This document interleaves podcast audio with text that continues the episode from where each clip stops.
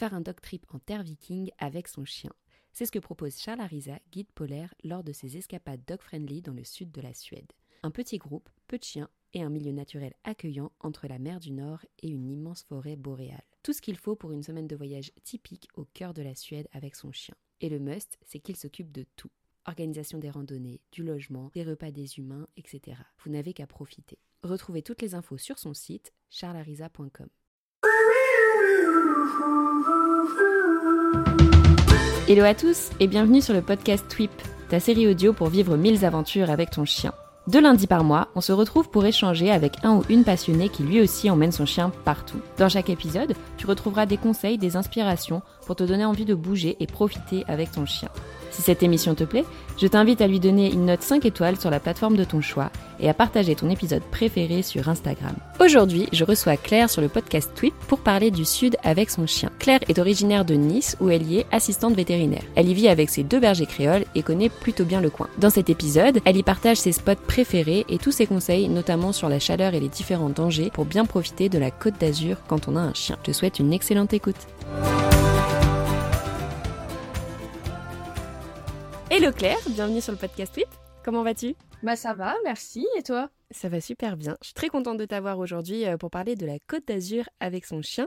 On en a déjà parlé dans un précédent épisode, mais on va pas être vraiment sur euh, la même partie du sud ni sur les mêmes thématiques euh, d'activité, etc. Mais avant de rentrer dans le vif du sujet, est-ce que tu voudrais bien te présenter?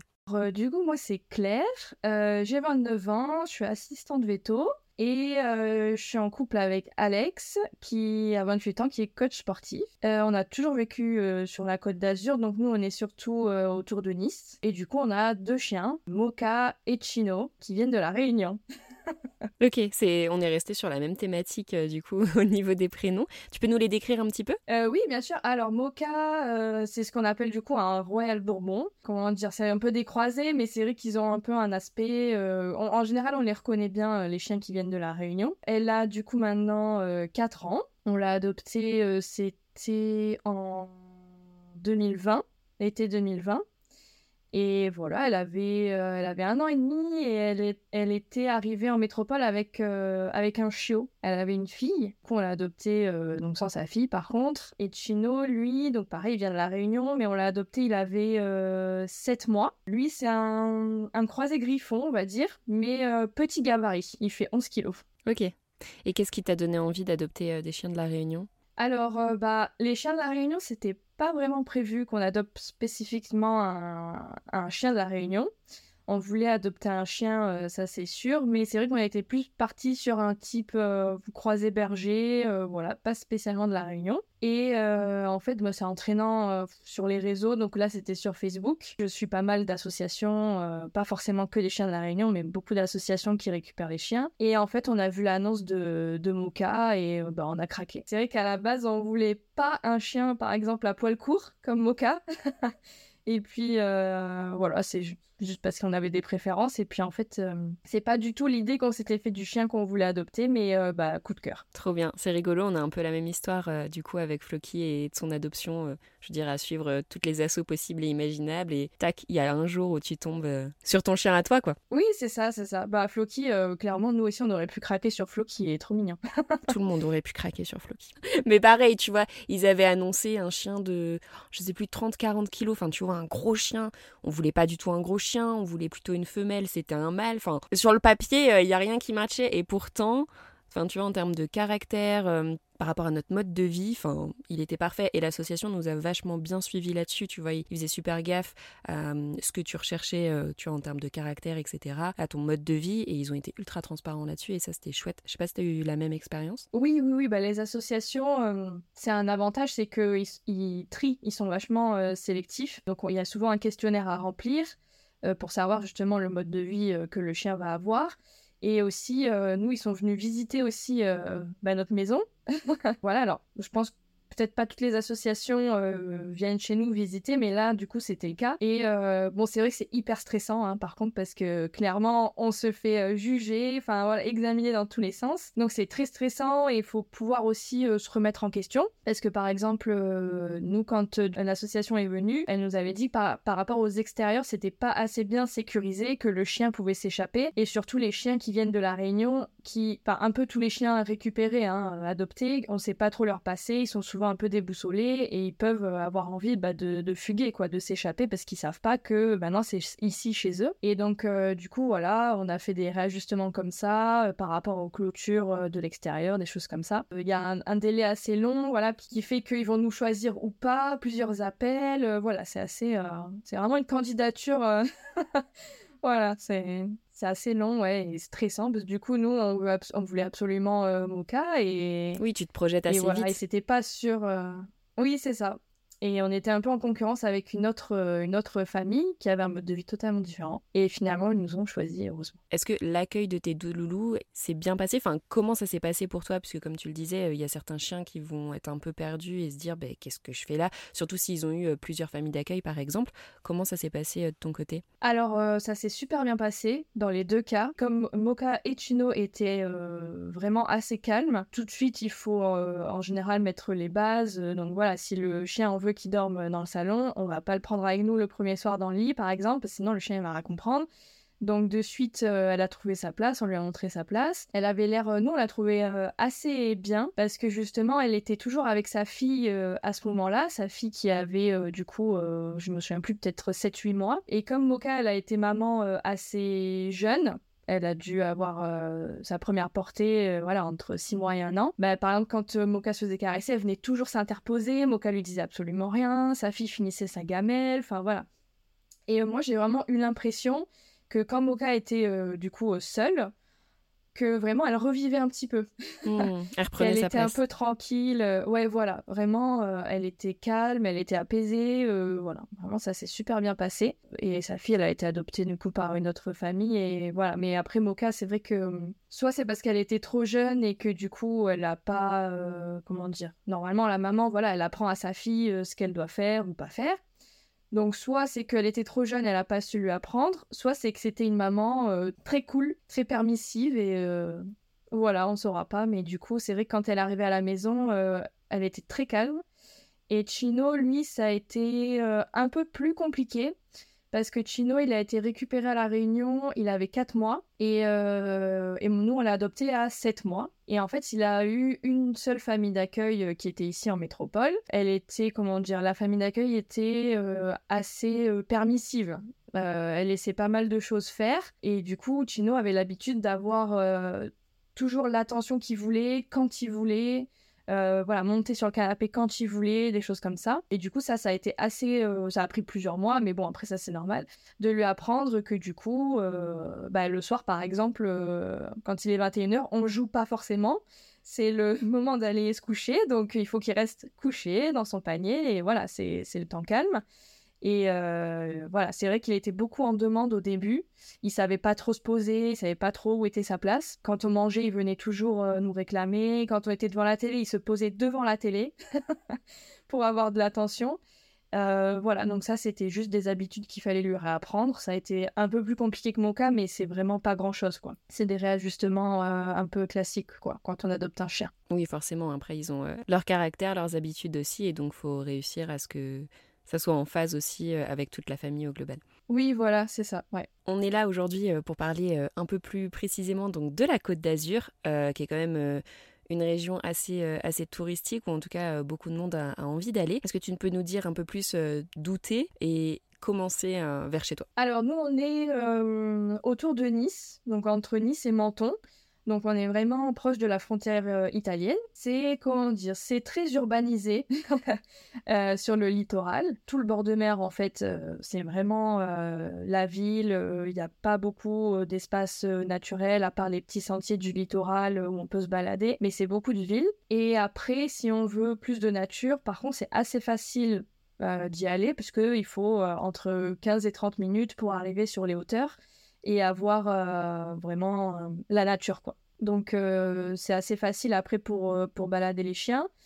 mais sinon, c'est vrai que entre Menton et Nice, voilà, c'est la ville et après, il y a des petits villages aussi, Villefranche-sur-Mer, S-Village, des choses comme ça, des petits villages euh, de la Côte d'Azur qui sont très sympas à visiter d'ailleurs. Mais ça reste en effet très touristique. Et donc bah là, ça y est, la saison a commencé. on est début juin et ça y est, là, les touristes sont arrivés. Ok. Et justement, quand tu parles de, saison, euh, pour toi, ce serait quand la meilleure période pour venir visiter la Côte d'Azur? Alors en fait, ça dépend un petit peu de ce qu'on veut. Parce que, hum, par exemple, si on veut euh, qu'il fasse pas trop chaud, qu'on puisse faire des activités sans qu'il y ait trop de monde, des choses comme ça, il faut éviter de venir en été.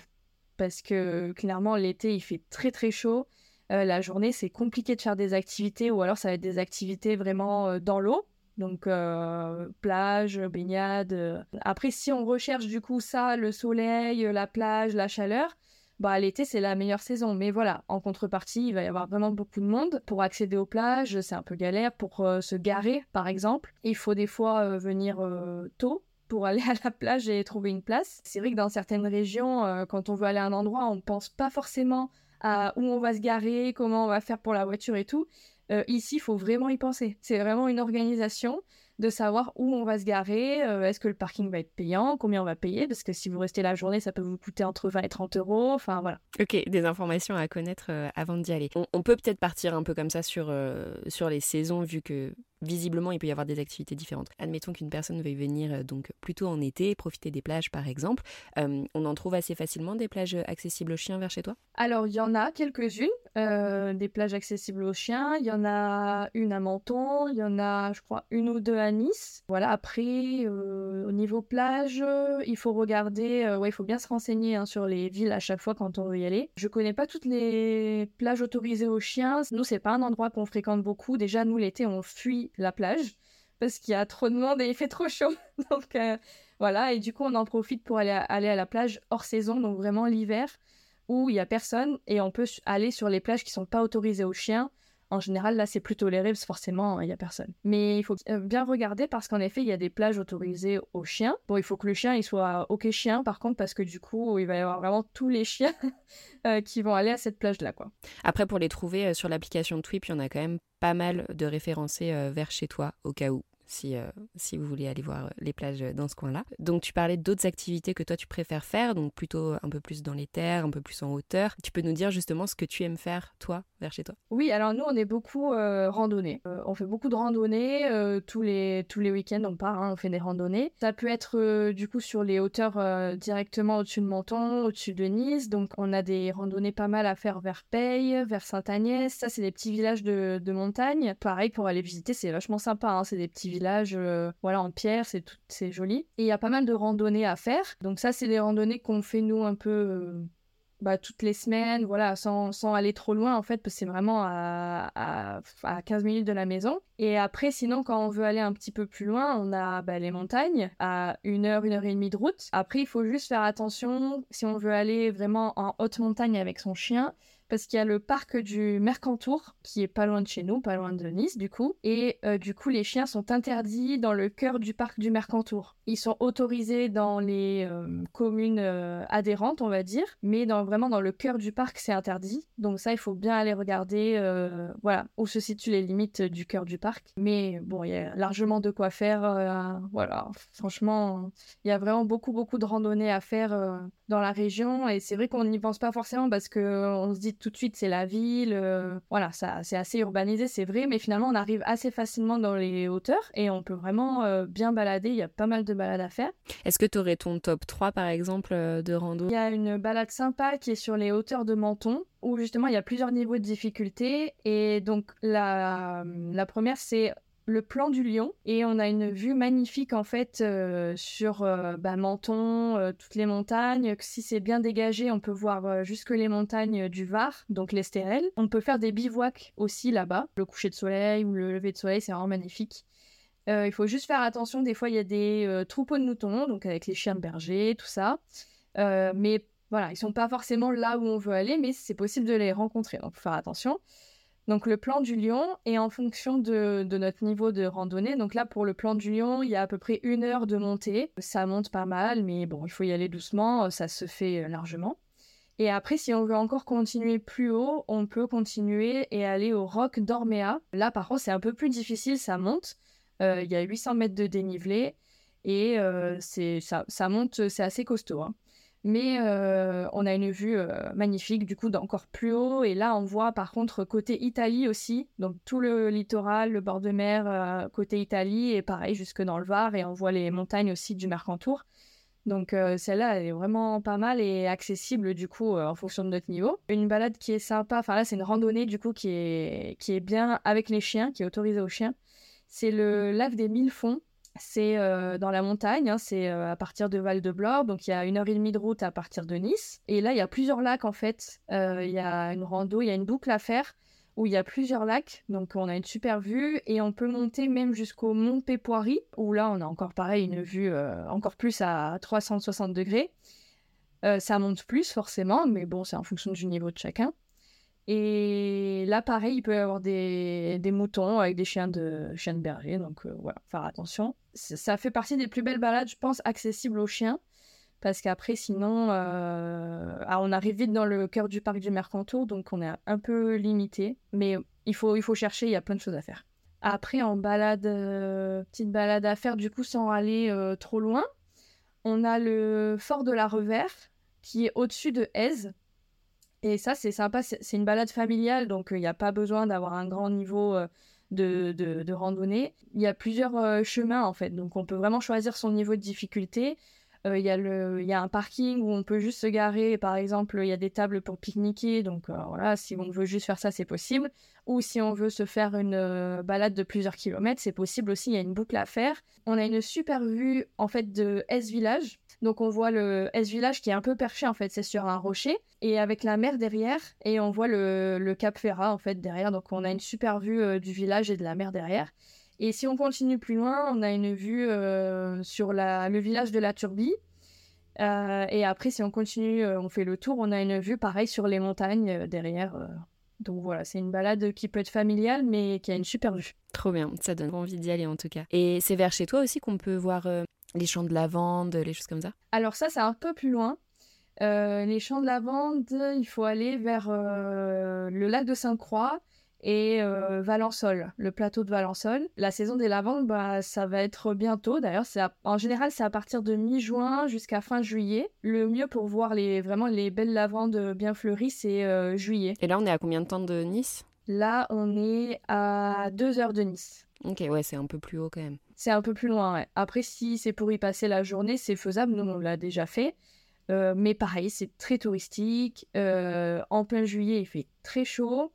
Euh, voilà, mais c'est à faire. Il y a le lac du coup de Sainte-Croix pour, euh, pour se baigner et tout, c'est vachement sympa. Et c'est autorisé aux chiens euh, aussi de visiter les, les champs de lavande? Oui, alors en fait, les champs de lavande, c'est un, un espace libre en fait. C'est vraiment au bord de la route, il y a tous les champs de lavande.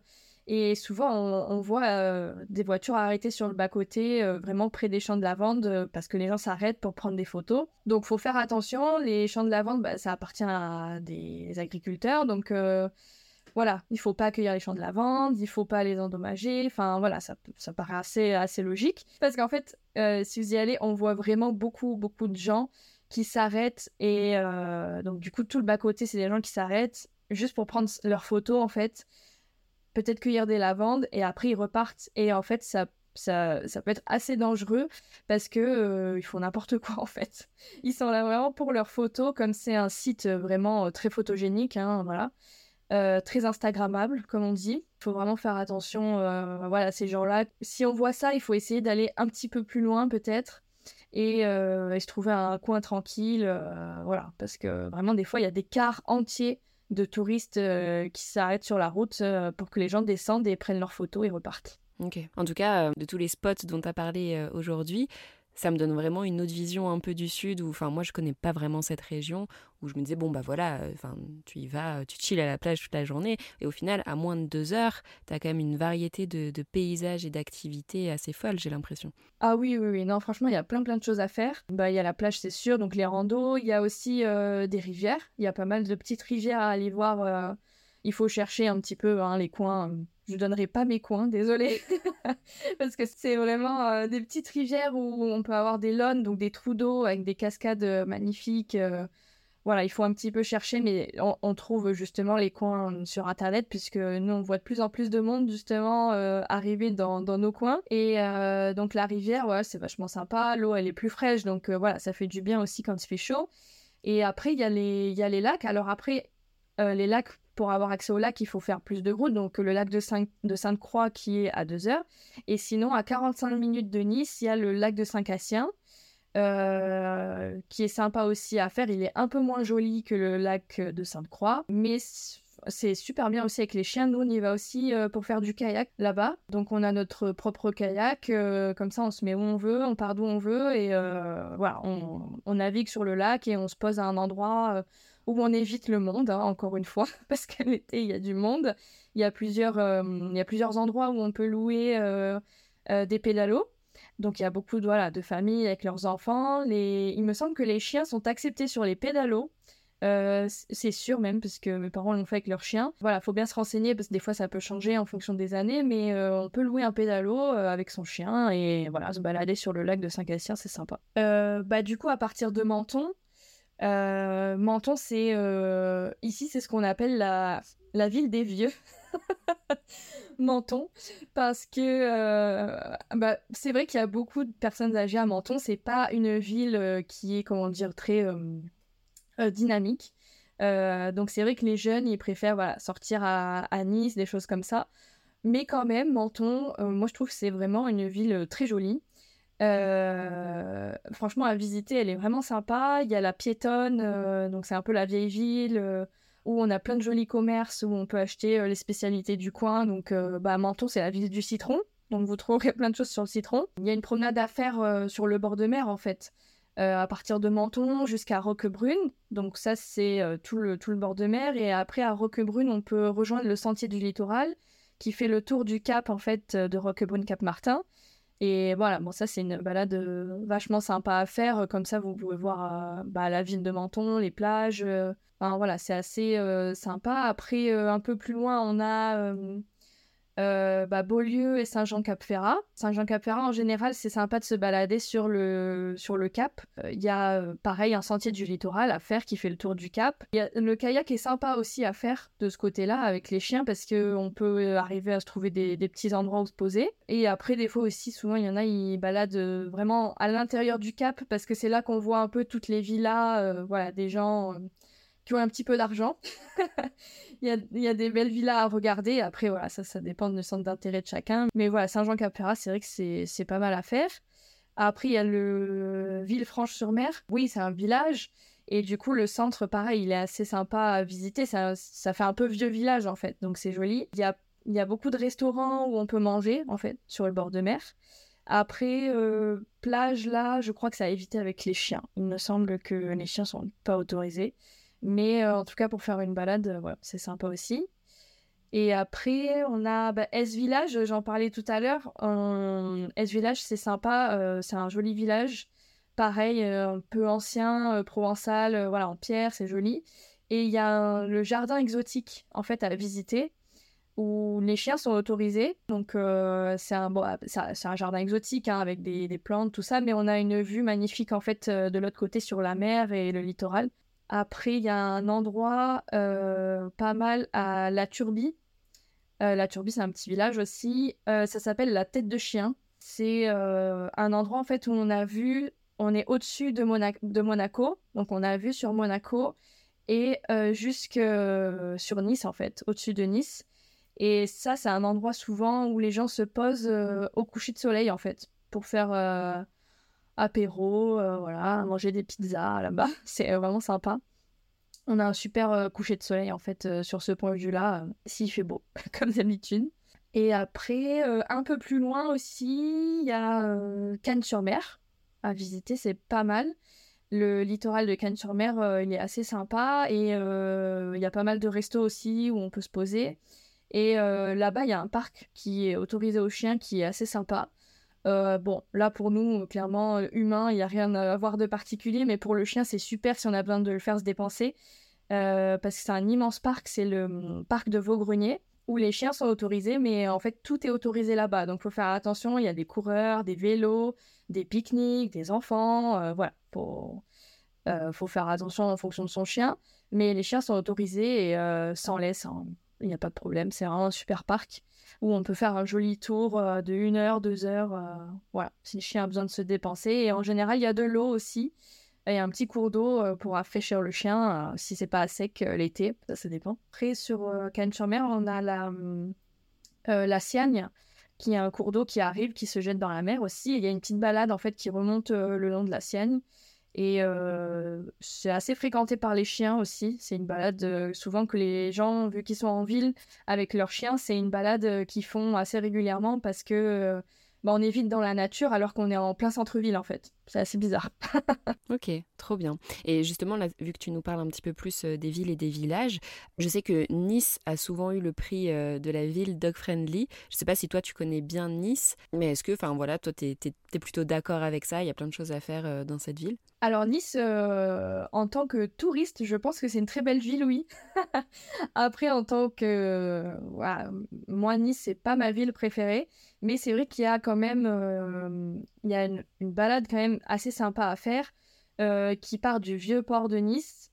On passe par la place Garibaldi, on descend le long de la coulée verte. C'est un espace vert qu'ils ont aménagé. Donc là, pareil, hein, il y a beaucoup d'enfants, beaucoup de chiens, beaucoup de monde, euh, voilà. Mais c'est assez sympa parce que c'est vert. Bon, par contre, le chien doit être tenu en laisse.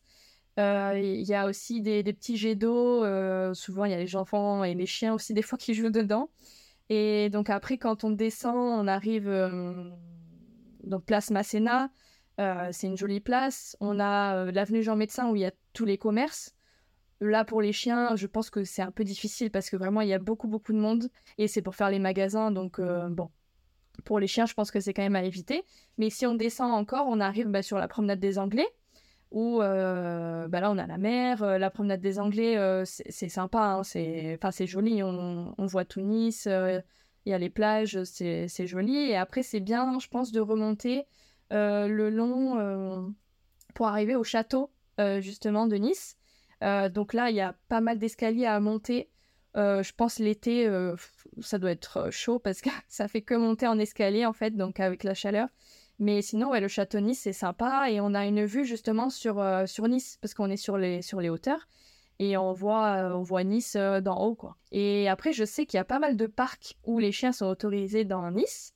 donc moi, je connais le parc d'Estiendorf, mais j'en connais pas d'autres. Les parcs de Nice, pour le coup, sont tous référencés sur l'application. C'est justement la ville qui nous les avait envoyés. Donc à ce niveau-là, il y a tout dessus. Ah bah voilà, super. Non mais après c'est vrai que c'est une ville sympa à visiter. Il y a le, le Vieux Nice à visiter, c'est sympa. Hein. Il y a plein de restos pour se poser et tout. Euh. Le marché du Cours Aléa, c'est un marché provençal où on a voilà tous les produits du coin. J'aurais bien aimé aussi qu'on fasse un peu euh, un point sur euh, les dangers fréquents entre guillemets sur la côte d'Azur et notamment la chaleur, sachant qu'en plus tu es assistante vétérinaire, je pense que tu es parfaitement placé pour nous parler de ça. Si on commence par la chaleur, est-ce que tu aurais des conseils à, donner aux, personnes qui nous écoutent, qui, bah, qui auraient envie de venir sur la Côte d'Azur ou même un peu partout en France, parce qu'en soi, maintenant, la chaleur, je pense qu'elle nous touche tous, euh, des conseils à donner sur euh, voilà, comment euh, prévenir un coup de chaud, comment le voir et quelles choses qu'on peut mettre en place alors du coup, oui, bah, la chaleur, c'est vrai que maintenant c'est un peu partout en France. Alors le problème des chiens qui sont pas forcément habitués et qui viennent donc bah, par exemple sur la Côte d'Azur, c'est que hum, si on vient d'un endroit où il fait, il peut faire chaud, mais peut-être pas de la même façon. Ici, c'est une chaleur vraiment humide. Ou si le chien est pas du tout habitué à ce genre de chaleur-là, en fait, ça va, souvent, ça va lui faire un petit peu un choc. Il faut qu'il ait un petit temps d'adaptation. Donc, c'est vrai que les coups de chaleur, c'est assez fréquent euh, sur les, chiens, euh, justement, des touristes. Euh, nous, on en voit, tous les étés, on en, voit hein, à mon boulot.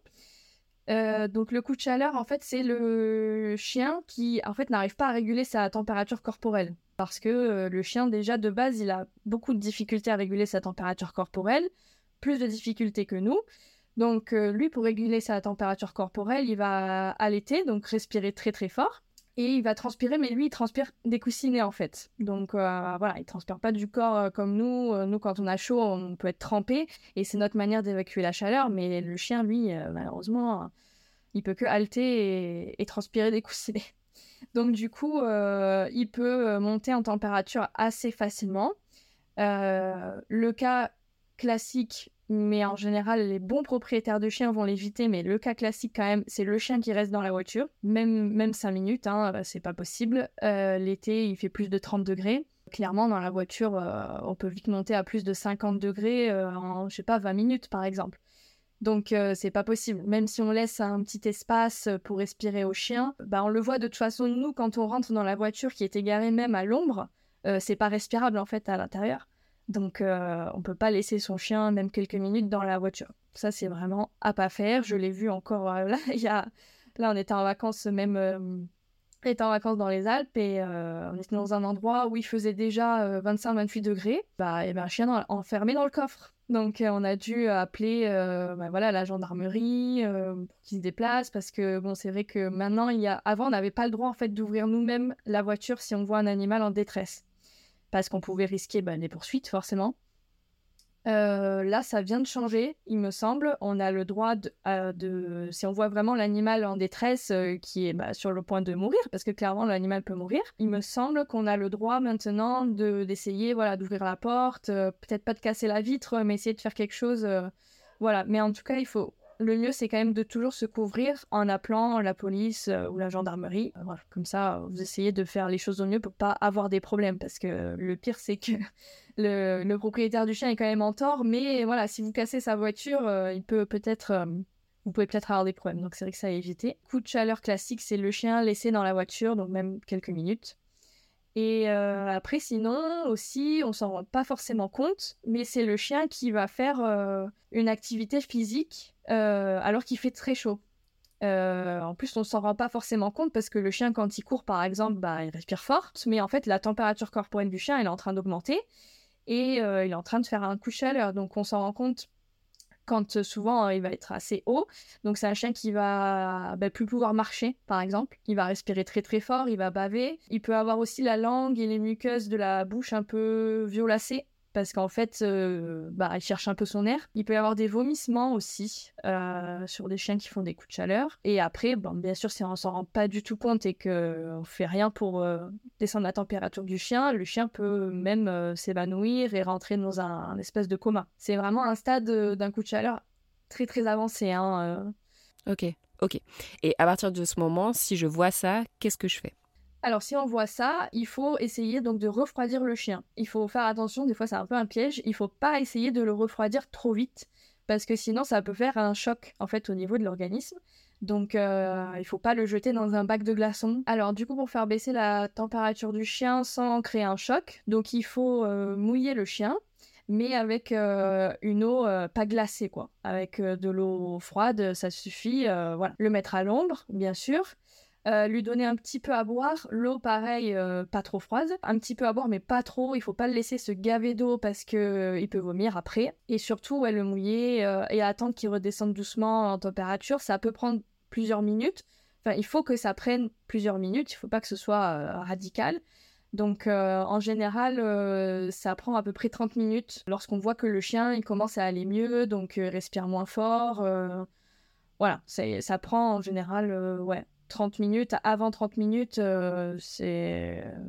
Il faut pas s'inquiéter en fait si ça prend euh, voilà 20-30 minutes, c'est tout à fait normal. Il faut que le corps euh, redescende en température, donc c'est normal. Enfin, à partir de quel moment je dois me dire ok, là, faut que j'aille voir un vétérinaire? Alors, avant d'aller chez le vétérinaire, il faut essayer de le refroidir déjà par nous-mêmes, en fait, là où on est. Parce qu'en fait, ça lui évitera, ça dépend si on est loin ou pas d'un cabinet vétérinaire, mais euh, si on est à la plage et qu'après il y a 20 minutes de voiture ou dans la voiture il fait 30 euh, degrés, euh, voilà, ça va pas forcément l'aider. Donc si on a la possibilité de refroidir son chien déjà là où on est, c'est bien. Et si ce n'est pas possible, donc il faut l'emmener chez le vétérinaire. Après le vétérinaire, enfin nous, on va faire exactement la même chose. On va mettre le chien euh, sous l'eau et on va attendre en fait euh, qu'il refroidisse euh, petit à petit. Donc si on peut le faire déjà là où on est, c'est déjà très bien. Après par contre voilà, si on voit que le chien commence à rentrer dans un espèce de, coma, qu'il est plus trop conscient, des choses comme ça.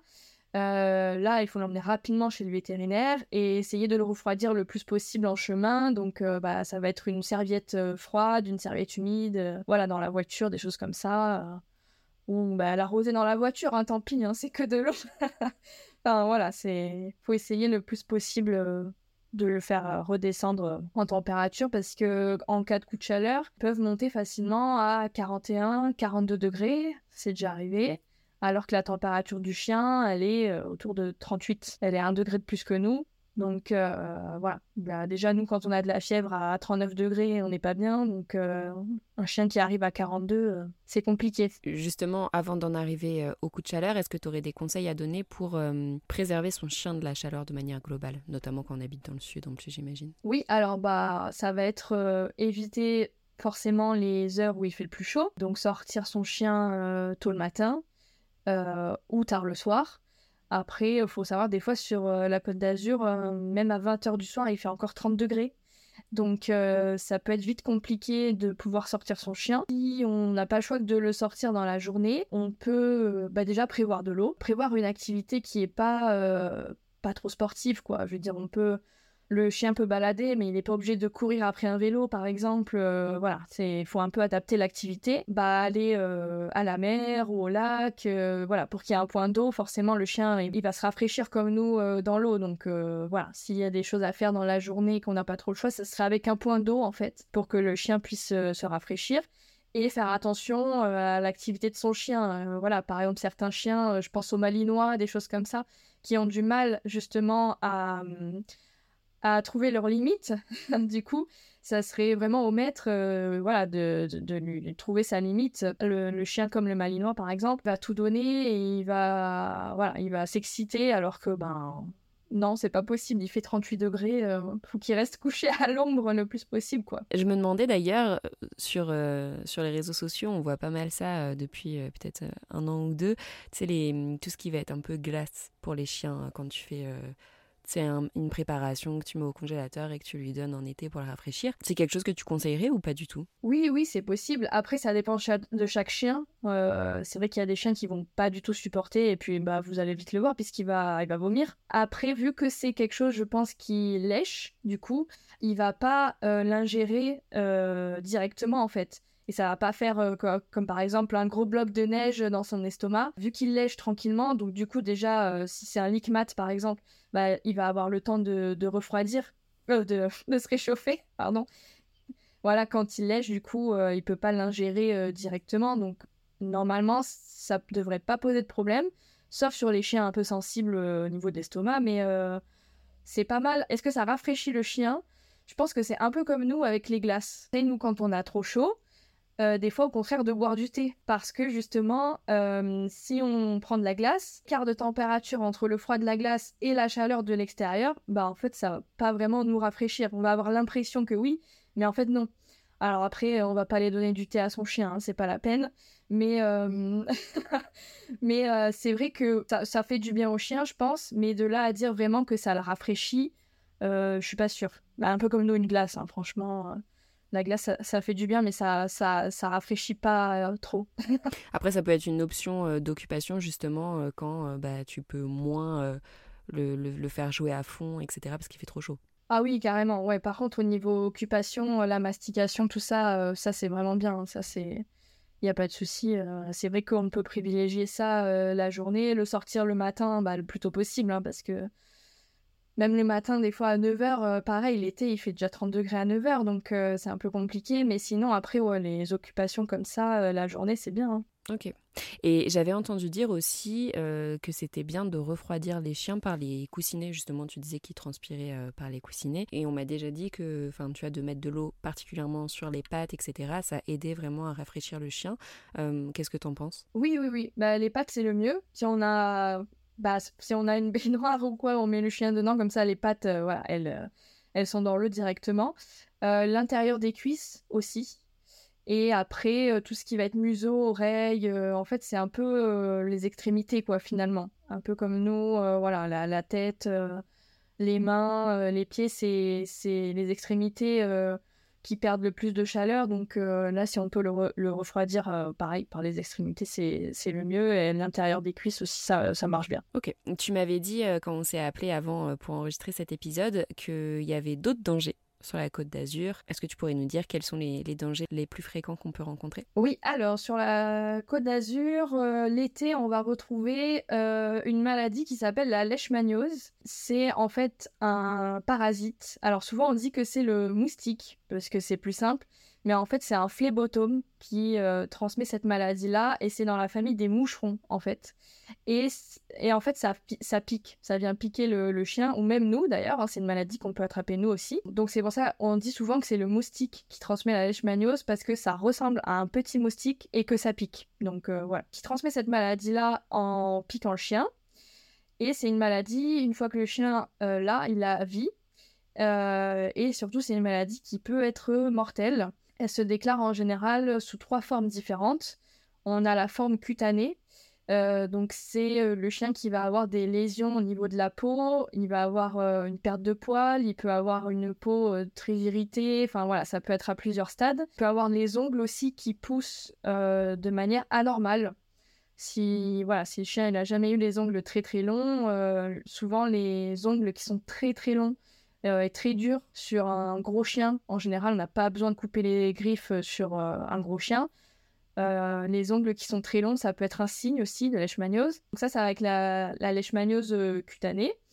on peut avoir aussi une leishmaniose qui est plus axée sur les articulations. Donc ça, ça va créer des douleurs articulaires en fait. Donc ça va être un chien qui va avoir du mal à se déplacer, euh, parce qu'il a mal. En fait, ça, un peu comme les symptômes de l'arthrose, en fait, finalement. Donc ça, ces deux premières sortes de leishmaniose, elles se traitent plus ou moins bien. Il y a un traitement qui existe, c'est un traitement qui va être à vie, euh, qui va nécessiter des injections, des contrôles sanguins réguliers, des choses comme ça. Et après, on a la troisième forme de leishmaniose qui, elle, par contre, est vraiment mortelle pour le chien, c'est euh, la leishmaniose rénale.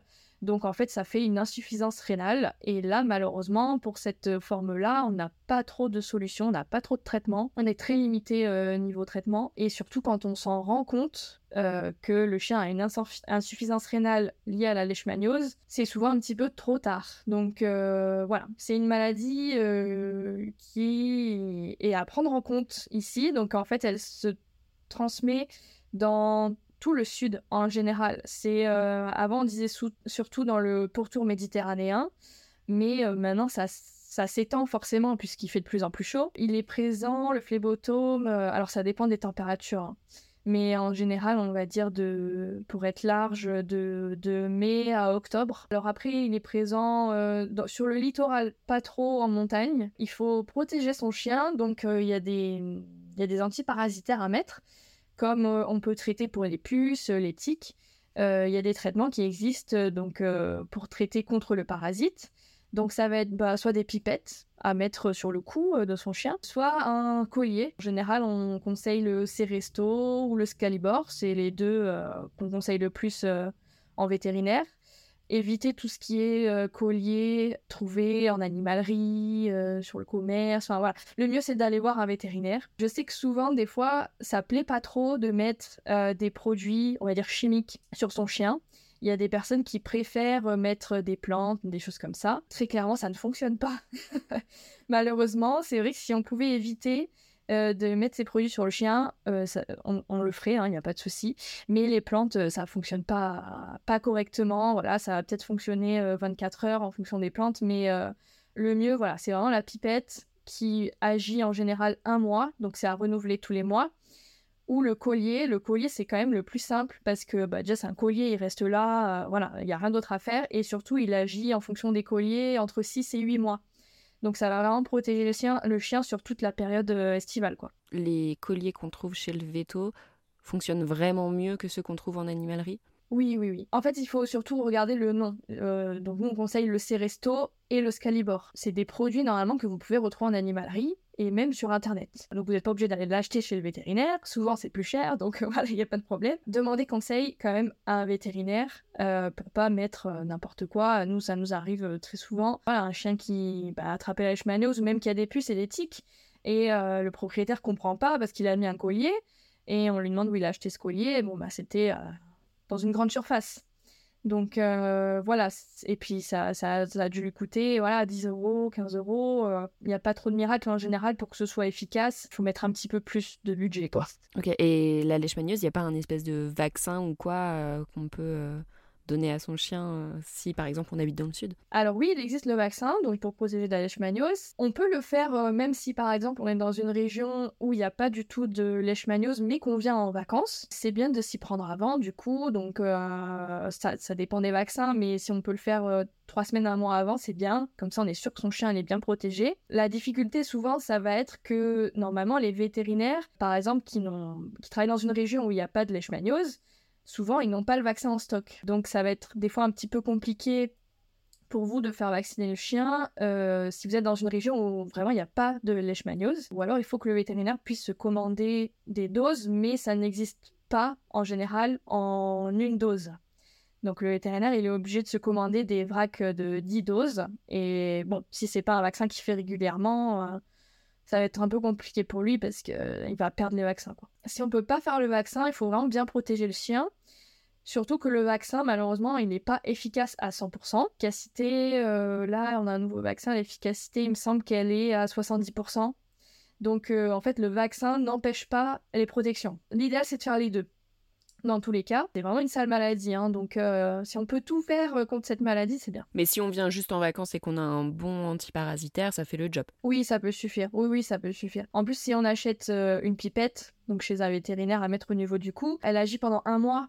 Donc voilà, si on vient deux semaines, trois semaines, ça suffit. Ok. Est-ce qu'il y a d'autres dangers? Alors, les autres dangers qu'on va retrouver, bon, ça c'est peut-être un petit peu partout en France aussi, ça va être les épillés c'est les petites herbes euh, voilà qui se en forme de pointe là qui se plantent euh, un peu partout. Ça peut rentrer dans le nez du chien ça peut rentrer dans les oreilles du chien entre les doigts du chien euh, sur les chiens qui ont beaucoup beaucoup de poils ça va rentrer entre les poils et ça va aller sous la peau et ça peut faire un abcès euh, c'est des herbes qu'on retrouve un peu partout en France et on les a aussi ici, malheureusement. Euh, c'est vrai qu'on en retrouve partout, euh, même des fois dans des parcs à chiens, donc voilà, c'est un peu dérisoire voilà, de trouver cette herbe dans des parcs à chiens des fois. Mais voilà, c'est vrai qu'il y en a partout en France, donc en général les gens connaissent bien. Ce qui va être le plus embêtant quand même, c'est dans le nez parce que dans le nez, bon, le chien, on va le voir, il éternue de manière anormale, il est très gêné, il éternue vraiment à répétition, il est très gêné.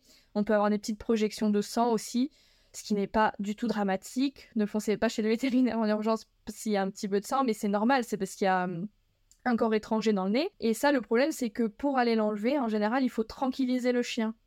Parce que euh, le chien ne va pas se laisser mettre euh, quelque chose dans le nez. Il y a une petite pince exprès qu'on insère dans le nez. Euh, voilà, le chien, il va pas se laisser faire et au contraire, il peut se blesser si jamais il bouge la tête. Donc on est obligé, nous, de tranquilliser le chien c'est pas des grosses anesthésies, hein, c'est pour ça qu'on appelle ça une tranquillisation. Mais voilà, du coup, euh, c'est un peu plus euh, embêtant des fois. Donc c'est vrai, si on voit cette herbe-là, il faut pas laisser son chien mettre le nez dedans parce que euh, voilà, le nez c'est vraiment embêtant. Après entre les doigts, ça peut être très embêtant aussi, c'est un peu plus gérable. Dans les oreilles aussi, donc ça va être un chien qui va avoir la tête penchée, il va être très très gêné il va se gratter euh, beaucoup, un peu les mêmes symptômes qu'une otite. Donc voilà, après en général, euh, quand on voit que son chien est pas bien, voilà, chez le véto. Alors oui, après par rapport à la chaleur, euh, mais ça pareil, c'est un petit peu partout en France, bah, le bitume, le goudron qui est très chaud, euh, la journée. Donc bah, le test, hein, euh, tout simplement, c'est de mettre la main, notre main ou notre pied par terre. Euh, si on ne tient pas, le chien, il va pas il va forcément, il va pas tenir non plus. Donc bon, après ça, c'est pareil que pour les de chaleur, faut éviter de sortir à, midi, quoi. Enfin voilà, quand il fait très chaud. Parce que quand même, ça nous arrive d'avoir des chiens qui se retrouvent avec des brûlures au niveau des coussinets parce qu'ils ont marché toute la journée sur le goudron chaud et voilà. C'est vrai que si on peut éviter, c'est bien. Au niveau de la Côte d'Azur, du coup, euh, il y a la mer, avec l'eau de mer. Euh, sur certains chiens, il faut faire attention, ça peut faire des irritations au niveau de la peau. En fait, c'est comme nous, après l'eau de mer, il faut se rincer. Forcément, on voit, on est, salé, c'est désagréable, ça peut irriter. Le chien, c'est pareil. Donc, euh, faut le faire au plus possible. Il faut rincer son chien si son chien est allé se baigner euh, dans l'eau de mer. Voilà, c'est tout ce qu'il y a à faire. Il n'y a pas besoin de shampoing, mais juste euh, rincer son chien. Quoi. Voilà, c'est tout. Sinon, on peut avoir des irritations. Bah, au niveau de ma région, on est, euh, on est proche de la frontière italienne. il faut faire attention si jamais le chien vient à s'échapper. euh, et qui se retrouve en Italie. Au niveau de la puce électronique, le fichier en fait d'identification des chiens, malheureusement, c'est pas un fichier européen. C'est un fichier français. Donc si le chien se retrouve en Italie, que quelqu'un trouve le chien, qu'il l'emmène chez un vétérinaire qui lit sa puce électronique, on n'a pas, les Italiens n'ont pas accès aux coordonnées des propriétaires si la puce est française. Donc euh, le mieux, mais souvent c'est comme ça, parce que même si on est en France, que le chien vient s'échapper en France, qu'on est un dimanche, que la personne qui trouve le chien, euh, voilà, elle n'a pas forcément de vétérinaire ouvert, le mieux c'est d'avoir quand même ses coordonnées sur le collier du chien comme ça, la personne qui trouve le chien, elle vous appelle directement. Il n'y a pas besoin d'aller chez un vétérinaire, dans un refuge, à la police, parce que des fois, c'est à la police aussi qu'on emmène les chiens trouvés. Donc voilà, si je peux donner un conseil, c'est d'avoir euh, vos coordonnées euh, sur, le collier du chien. C'est vraiment très simple pour pouvoir euh, bah, recontacter le propriétaire rapidement. Quoi. Les champs de lavande, c'est blindé d'abeilles, forcément. Donc c'est vrai qu'il faut faire attention. Bah, souvent, voilà, on aime bien faire la photo de son chien au milieu des champs de lavande. Il y a des chiens qui vont gober, enfin qui vont forcément attraper les abeilles et forcément se faire piquer au niveau de la gueule. Donc c'est pas toujours très très grave. Ce qui est grave en fait quand on a une piqûre d'abeille, c'est que le chien fasse une réaction allergique. Et donc du coup il fasse un choc, comme nous, hein, un choc anaphylactique, et euh, du coup, il se met à gonfler, vraiment à gonfler euh, de manière assez importante. Et vu que c'est au niveau de la gueule, euh, ça peut être vite embêtant au niveau des voies respiratoires. C'est vraiment pareil que nous, la réaction. Et ce qu'il faut faire, bah, c'est l'emmener chez un vétérinaire. Ou si vous avez l'habitude, si vous avez déjà prévu, il faut donner de la cortisone. C'est un dimanche et qu'il n'y a pas de vétérinaire ouvert. voilà, si vous avez de la cortisone, il faut donner de la cortisone appelez toujours un vétérinaire euh, de garde pour que vous puissiez quand même avoir un vétérinaire au téléphone qui vous donne des conseils sur le dosage, euh, voilà. Et puis sinon, euh, ben, allez voir un veto et puis voilà, une petite injection et normalement ça va mieux. ok, bah merci beaucoup pour tous ces conseils. Je pense que nos auditeurs ont vraiment euh, toutes les clés en main pour euh, venir visiter euh, ce coin de la France et aussi éviter tous ces dangers. Si jamais les personnes qui nous écoutent ont des questions à te poser sur la Côte d'Azur, les dangers de ton coin ou des choses comme ça, est-ce qu'ils peuvent te retrouver quelque part ou t'envoyer un message? Oui, bien sûr, bah, sur mon compte Instagram, je pense que c'est le, le, plus simple. Alors, c'est Claire Alex Co. Ok, ça marche. Dans tous les cas, on mettra euh, tout ça en description. Euh, encore un grand merci pour euh, ton temps et tous ces précieux conseils. Et puis, ben, je te dis à très bientôt. Mais merci à toi et à bientôt. Merci beaucoup d'avoir écouté cet épisode jusqu'au bout, ça me fait très plaisir. J'espère qu'il t'a plu et si c'est le cas, n'hésite pas à laisser une note 5 étoiles sur la plateforme de ton choix. Si tu découvres Twip en même temps que cet épisode, Twip, T-W-I-P, est une application dog-friendly qui te permet de découvrir plein de spots accessibles aux chiens en France et ailleurs. Tu peux la télécharger sur le store de ton choix, dès maintenant elle est 100% gratuite. On propose également un guide de voyage pour avoir toutes les astuces pour emmener son chien facilement avec soi que tu retrouveras sur notre site internet www.twip-app.com. En attendant, nous on se retrouve sur l'Instagram de Twip pour faire connaissance et je vous dis à très bientôt.